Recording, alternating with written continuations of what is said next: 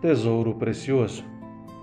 Segunda carta de Paulo a Timóteo, capítulo 1, versos 13 e 14. Mantenha o padrão dessas palavras que de mim você ouviu com fé e com o amor que há em Cristo Jesus. Por meio do Espírito Santo que habita em nós, guarde o bom tesouro que lhe foi confiado. Um dos maiores desafios que enfrentamos, e não é de hoje, está diretamente ligado a dois aspectos do texto que lemos. Mantenha o padrão e guarde o bom tesouro. Manter e guardar. Manter o padrão. Isto nos direciona a um comportamento que faça perdurar algo que atribuímos um valor específico, uma devida importância. Paulo está escrevendo para o jovem pastor Timóteo, que diante de si tem um trabalho árduo com judeus que se converteram, mas não queriam abrir mão de alguns tradicionalismos. Estavam confrontando a autoridade de Timóteo e tentando impor novamente alguns costumes da lei.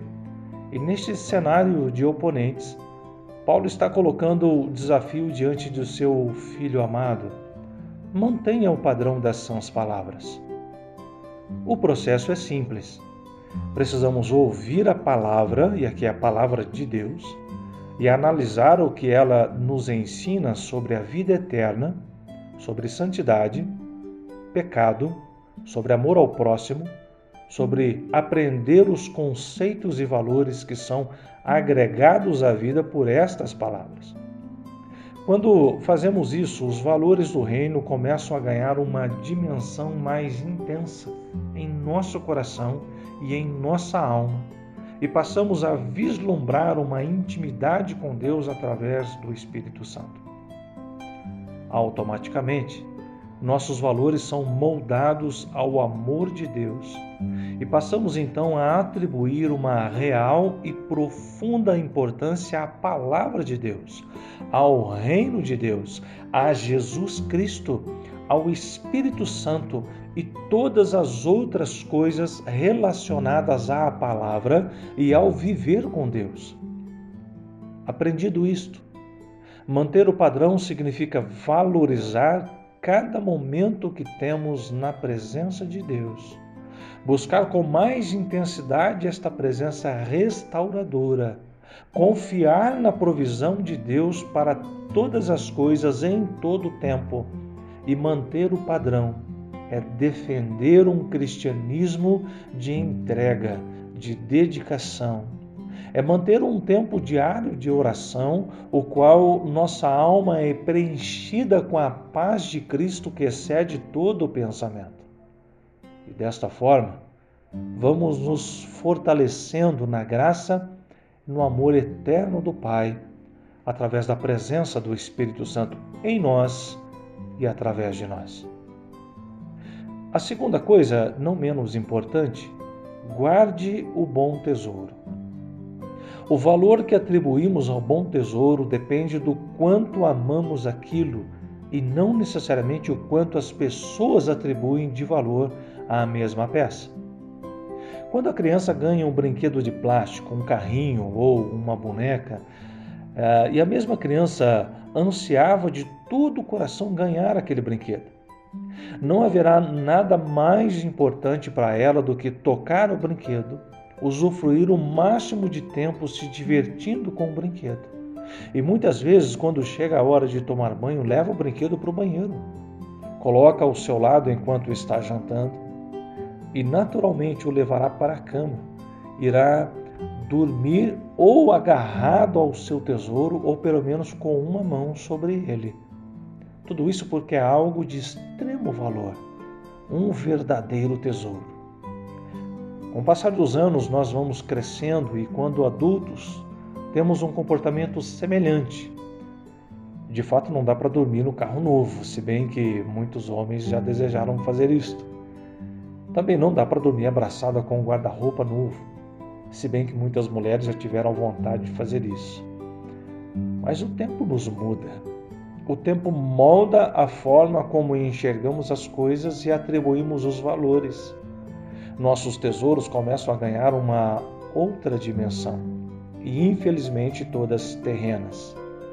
A palavra de Deus nos diz no Evangelho segundo Mateus, capítulo 6, versos 19 a 21: Não ajunteis tesouros na terra, onde a traça e a ferrugem tudo consomem, e onde os ladrões minam e roubam.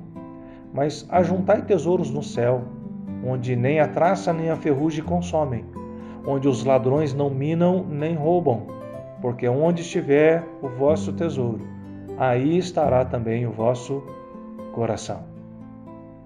O problema não está em ajuntar tesouros aqui na terra. Podemos guardar dinheiro sim, mas os valores que atribuímos a isto determinará o quanto apreciamos estar na presença de Deus e o quanto apreciamos ter tudo o que queremos. Precisamente quanto mais dinheiro juntamos, mais fácil fica invertermos os valores. Sorrateiramente. Passamos a colocar o nosso coração nas coisas e não no amor de Deus e em Sua palavra naquilo que conquistamos com o nosso braço e não naquilo que Jesus conquistou por nós na cruz. Guardar o bom tesouro é guardar no coração a palavra de Jesus. Quando ele nos diz em João, capítulo 14, versos 1 a 3, não se turbe o vosso coração. Credes em Deus, crede também em mim. Na casa de meu pai há muitas moradas. Se não fosse assim, eu vou-lhe teria dito: Vou preparar-vos lugar.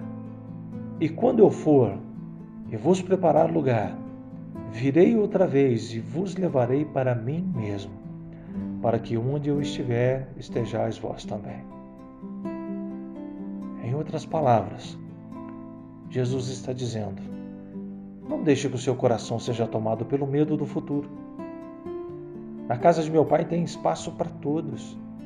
Eu vou preparar lugar para recebê-los e voltarei e vou levá-los comigo para que vocês estejam sempre comigo. Guarde o bom tesouro. Guarde a perspectiva do céu em seu coração. Guarde a sã doutrina de Cristo. Guarde o amor de Deus por você. Guarde e valorize a presença do Espírito Santo, o Consolador. Guarde em seu coração o bom tesouro. Viva cada dia como se fosse o último dia da sua vida, renunciando a tudo o que possa te comprometer diante de Deus. Que Deus te abençoe.